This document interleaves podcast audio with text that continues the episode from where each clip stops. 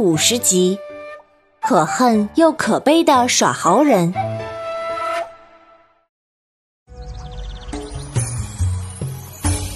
Hello，大家好，我是你们喜欢的安娜妈咪。上一集咱们说到，懒散却自由的猫头鹰，在一个寒风刺骨的深夜，为了贪吃一块雀肉，被耍猴人控制了。耍猴人从一个木箱里找出一个满是灰尘的卷轴，在昏暗的灯光下打开，上面画了一条古老的鱼。猫头鹰看了看画卷，像夸赞似的，对着耍猴人咕噜咕噜又叫了几声。耍猴人说：“听说有活了一千年的神鱼，吃了这条鱼就能力大无穷。”还能长生不老。如果我吃了这条鱼，以后就再也不怕巨野人了。他想了一下，转身又抓了几块肉扔给猫头鹰：“你带着四叶鼠和黄二郎去打探打探，看看有没有这种鱼。有的话，要问清楚这鱼在哪儿。等我获得了自由。”你们也不用一天到晚被控制了。猫头鹰听了很高兴，咕噜咕噜的离开了。耍猴人卷起袖子，看了看手臂上的伤疤，这是被巨野人一掌拍伤的。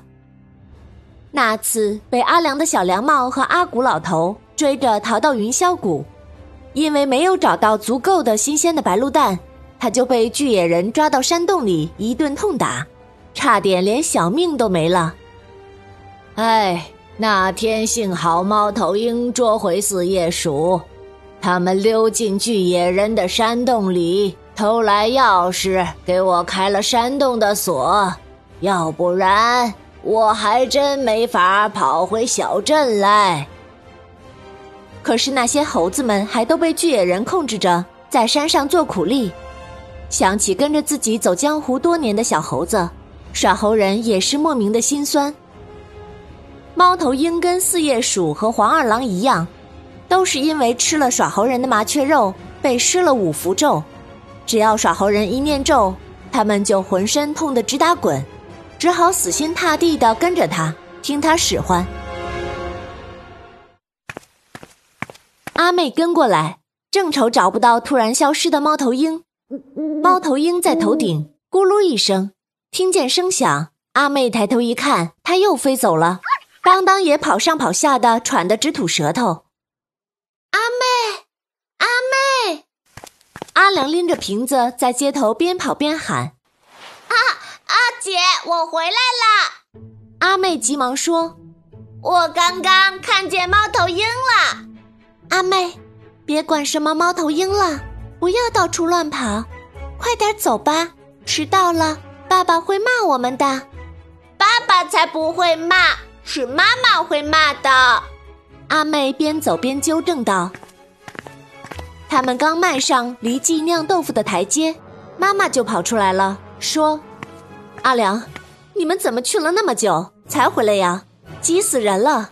阿良拉着阿妹急匆匆跑进去，进到店里，妈妈看见两个人满身的花粉。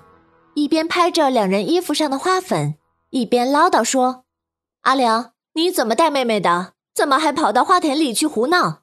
沾那么多花粉，洗都洗不掉，还会过敏的。”啊，过敏倒是没有，但是阿姐刚才被花粉呛了，一个喷嚏打完，嗯，就变小了。阿姐忙拉住阿妹的衣襟，制止他继续说下去。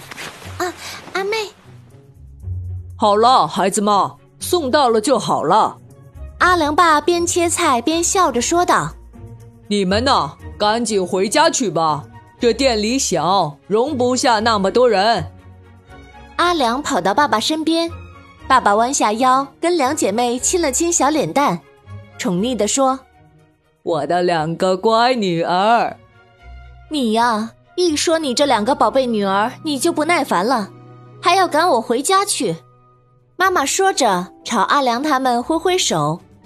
你们俩呀，也赶快回去吧。你爸这里啊，忙着呢。阿良和阿妹相互看了一眼，偷偷笑了。小朋友们，下集安娜妈咪带你精彩继续哦。